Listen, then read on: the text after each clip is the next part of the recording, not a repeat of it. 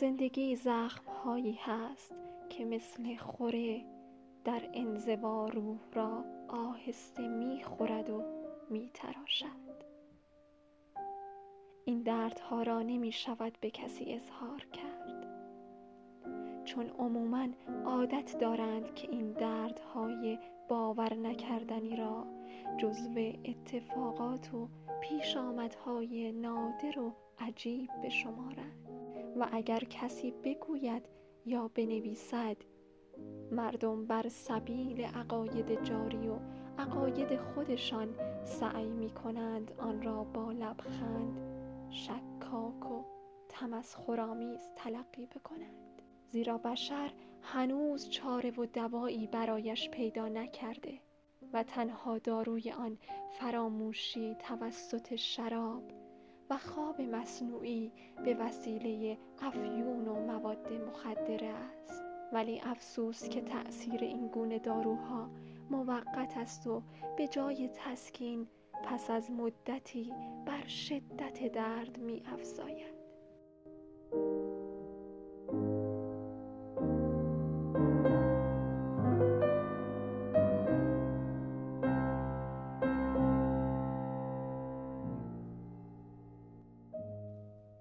آنچه هدایت را مأیوس کرده نبودن نهادهای انسانیت و راستی و عدالت است. فرو ریختن این نهادها در یک شب یا در سی سال اتفاق نمی افتد. جایی می خواندم که ایرانیان برابر عربها هفتصد سال مقاومت کرده اند که ایرانی بمانند، نهاد راستی و آزادی اندیشه را حفظ کنند، به زبان خود سخن بگویند، به فرهنگ و تمدن دیرینه خود دسترسی داشته باشند. اما وقتی تمام آن حکمت در دوره‌های مختلف سوخته و نابود شده باشد، به سختی شاید بتوان فقط در لابلای آثار فردوسی و نظامی و عطار رگه‌هایی از حکمت و فرهنگ و تمدن ایران یافت. هدایت اما بیشترش را جستجو می‌کند و نمی‌یابد. او می‌داند که جامعه حاصل تاریخ است.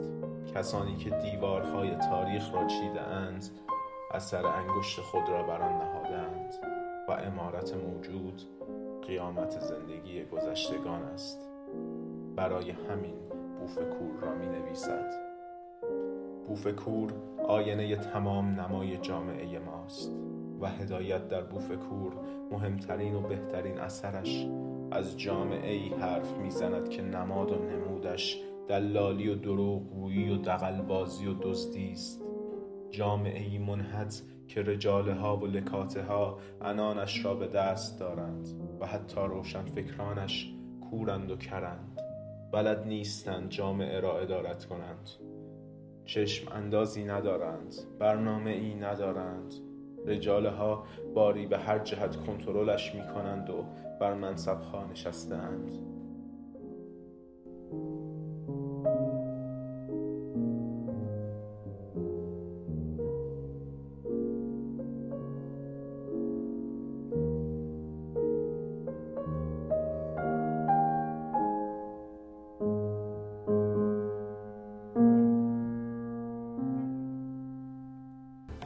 صادق هدایت رفته بود پاریس نویسنده بشه و شد. ایشون در نظر داشت که در پاریس اگر بتونه یا اروپا، حالا به هر حال یه شغل پیدا کنه و اونجا بمونه، ولی اتفاقات طوری پیش آمد که همه درها به روی او بسته شد و بالاخره هدایت تصمیم به خودش گرفت.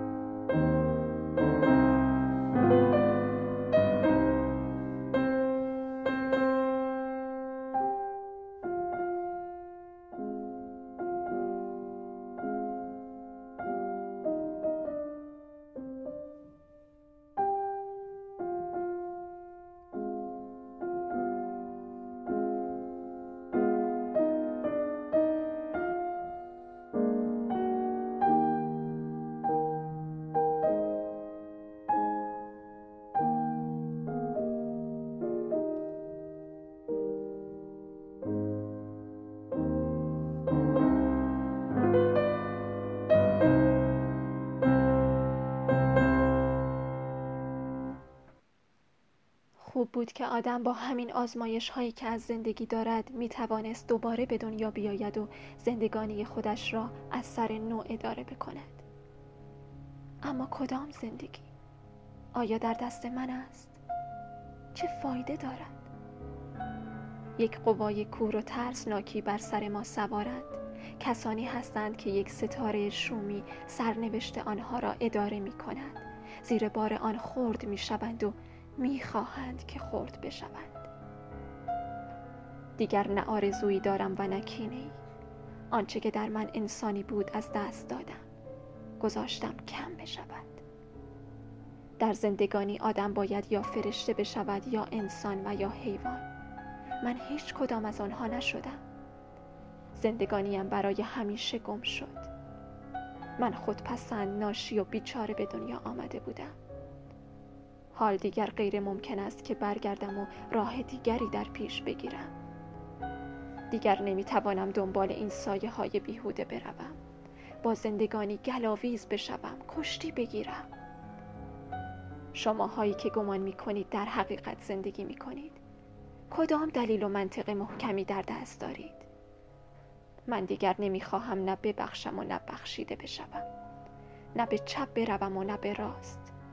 می خواهم چشمهایم را به آینده ببندم و گذشته را فراموش بکنم. نه، نمی توانم از سرنوشت خودم بگریزم. این فکرهای دیوانه، این احساسات، این خیالهای گذرنده که برایم می آید، آیا حقیقی نیست؟ در هر صورت خیلی طبیعی تر و کمتر ساختگی به نظر می آید تا افکار منطقی من. گمان می کنم آزادم، ولی جلوی سرنوشت خودم نمی توانم کمترین ایستادگی بکنم. افسار من به دست اوست. اوست که مرا به این سو و آن سو می کشاند. پستی، پستی زندگی که نمی توانند از دستش بگریزند. نمی توانند فریاد بکشند، نمی توانند نبرد بکنند. زندگی احمق. حالا دیگر نه زندگانی می کنم و نه خواب هستم. نه از چیزی خوشم می آید و نه بدم می آید. من با مرگ آشنا و مانوس شدم. یگانه دوست من است. تنها چیزی است که از من دلجویی می کند. قبرستان من پارناس به یادم می آید. دیگر به مرده ها حسادت نمی ورزم. من هم از دنیای آنها به شمار می آیم. من هم با آنها هستم. یک زنده به گور هستم.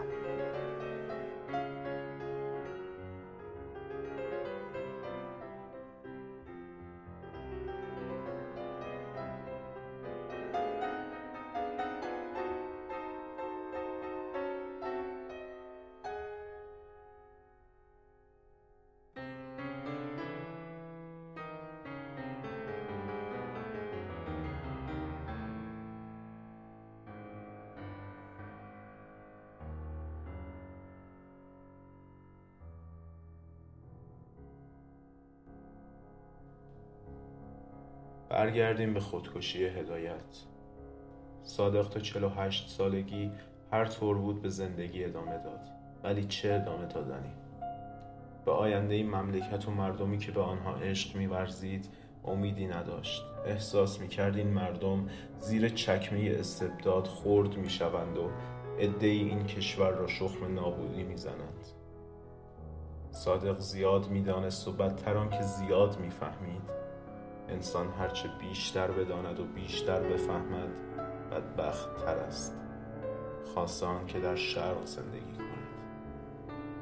او میدید خرافات، زهد ریایی، کم سوادی، غلط انگاری ها و بسیاری مسائل دیگر چگونه مردم را به ذلت و خواری کشانیده است.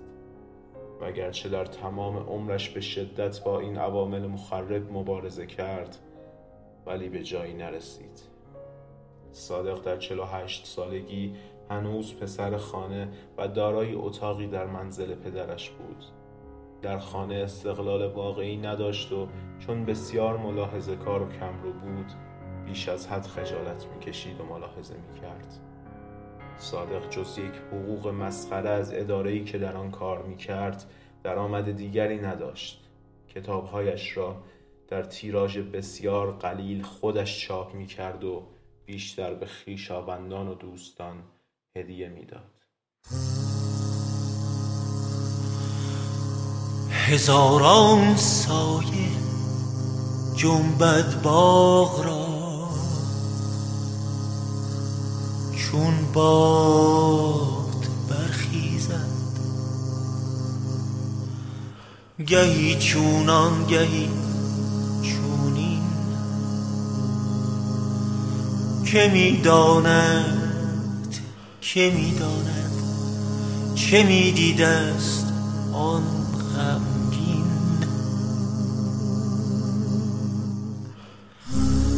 دگر دیریست دیریست که از این منزل ناپاک کوچیده است و طرف دامن از این خاک برچیده است.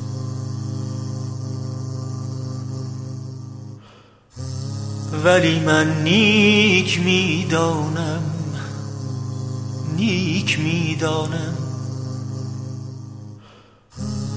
چون نقش روز روشن بر جبین غیب می خوانم،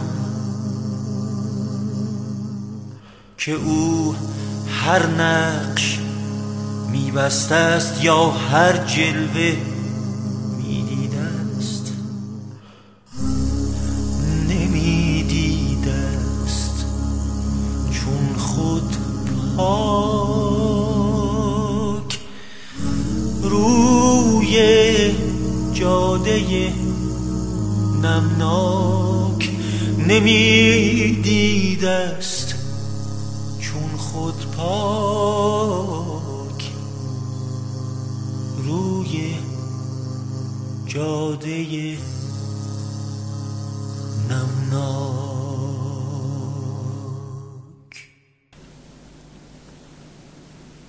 صادق هدایت مرد شوخی بود و گاه دشوار و غیر ممکن مرد اندیشمند را پشت نقاب هجرگویی، لودگی و مسخره بازی شناخت.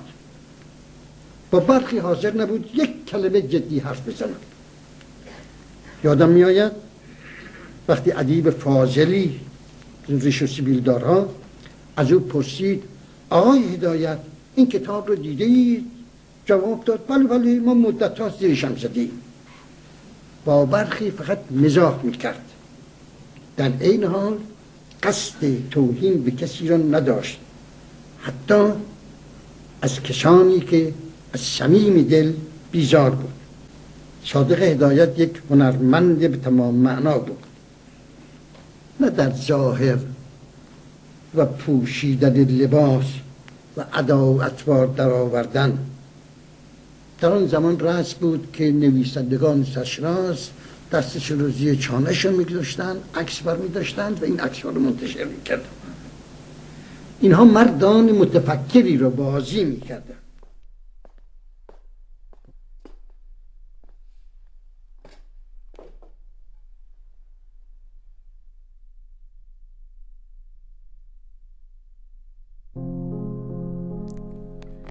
دکان کوچک نانوایی، قصابی، عطاری، دو قهوه خانه و یک سلمانی که همه آنها برای سدجو و رفع احتیاجات خیلی ابتدایی زندگی بود، تشکیل میدان ورامین را میداد. میدان آدمهایش زیر خورشید قهار، نیم سوخته، نیم بریان شده، آرزوی اولین نسیم غروب و سایه شب را میکردند. آدمها، دکانها، درختها با جانوران از کار و جنبش افتاده بودند. هوای گرمی روی سر آنها سنگینی می‌کرد و گرد و غبار نرمی جلوی آسمان لاجوردی موج می‌زد که به واسطه آمد و شد اتومبیل‌ها پیوسته به غلظت آن می‌افزود.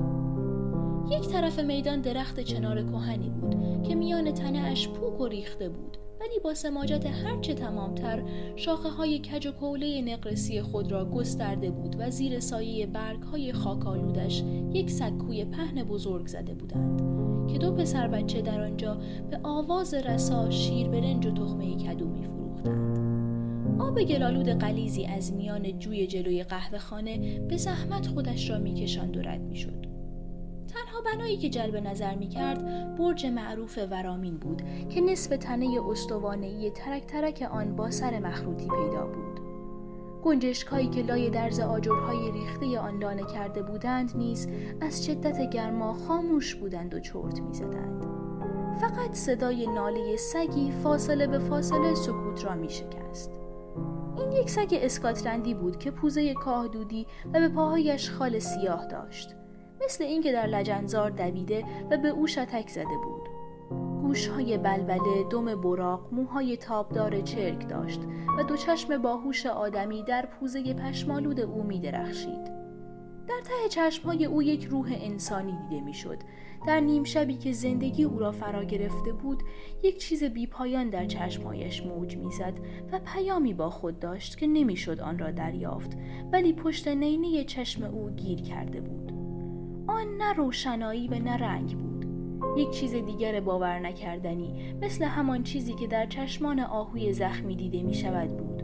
نه تنها یک تشابه بین چشم‌های او و انسان وجود داشت، بلکه یک نوع تساوی دیده می‌شد. دو چشم میشی پر از درد و زجر و انتظار که فقط در پوزه یک سگ سرگردان ممکن است دیده شود. ولی به نظر می‌آمد نگاه‌های دردناک پر از التماس او را کسی نمی‌دید و نمی‌فهمید. جلوی دکان نانوایی پادو او را کتک می‌زد. جلوی قصابی شاگردش به او سنگ می‌پراند. اگر زیر سایه اتومبیل پناه می برد، لگد سنگین کفش میخدار شوفر از او پذیرایی می کرد و زمانی که همه از آزار به او خسته می شدند، بچه شیربرنج فروش لذت مخصوصی از شکنجه او می برد. در مقابل هر ناله‌ای که می کشید، یک پاره سنگ به کمرش می خورد و صدای قهقهه بچه پشت ناله سنگ بلند می شد و می گفت بد مصب صاحب. مثل این که همه آنهای دیگر هم با او هم دست بودند و به طور موزی و آب زیر کاه از او تشویق می کردند، می زدند زیر خنده. همه محض رضای خدا او را می زدند و به نظرشان خیلی طبیعی بود سگ نجسی را که مذهب نفرین کرده و هفت تا جان دارد برای ثواب بچسانند. بالاخره پسر بچه شیربرنج فروش به قدری پاپه او شد که حیوان ناچار به کوچه یه طرف برج می رفت فرار کرد. یعنی خودش را با شکم گرسنه به زحمت کشید و در راه‌ها بی پناه برد. سر را روی دو دست خود گذاشت، زبانش را بیرون آورد، در حالت نیم خواب و نیم بیداری به کشتزار سبزی که جلویش موج می‌زد تماشا می‌کرد. تنش خسته بود و اعصابش درد می‌کرد. در هوای نمناک راهاب آسایش مخصوصی سر تا پایش را فرا گرفت. بوهای مختلف، سبزه‌های نیمه جان، یک لنگ کفش کشیده، بوی اشیای مرده و جاندار در بینی او یادگارهای درهم و دوری را زنده کرد. هر دفعه که به سبززار دقت می کرد، میل غریزی او بیدار می شد و یادبودهای گذشته را در مغزش از سر نو جان می داد. ولی این دفعه به قدر این احساس قوی بود، مثل اینکه صدایی بیخ گوشش او را وادار به جنبش و جست و خیز می کرد. میل مفردی حس کرد که در این سبزه ها بدود و جست بزند. این حس موروثی او بود، چرا که همه اجداد او در اسکاتلند میان سبزه آزادانه پرورش دیده بودند. اما تنش به قدری کوفته بود که اجازه کمترین حرکت را به او نمیداد. احساس دردناکی آمیخته با ضعف و ناتوانی به او دست داد. یک مشت احساسات فراموش شده، گم شده، همه به هیجان آمدند. پیشتر او قیود و احتیاجات گوناگون داشت. خودش را موظف می دانست که به صدای صاحبش حاضر شود که شخص بیگانه و یا سگ خارجی را از خانه صاحبش بتاراند، که با بچه صاحبش بازی بکند، با اشخاص دیده شناخته چجور تا بکند، با غریبه چجور رفتار بکند، سر موقع غذا بخورد، به موقع معین توقع نوازش داشته باشد. ولی حالا تمام این قیدها از گردنش برداشته شده بود.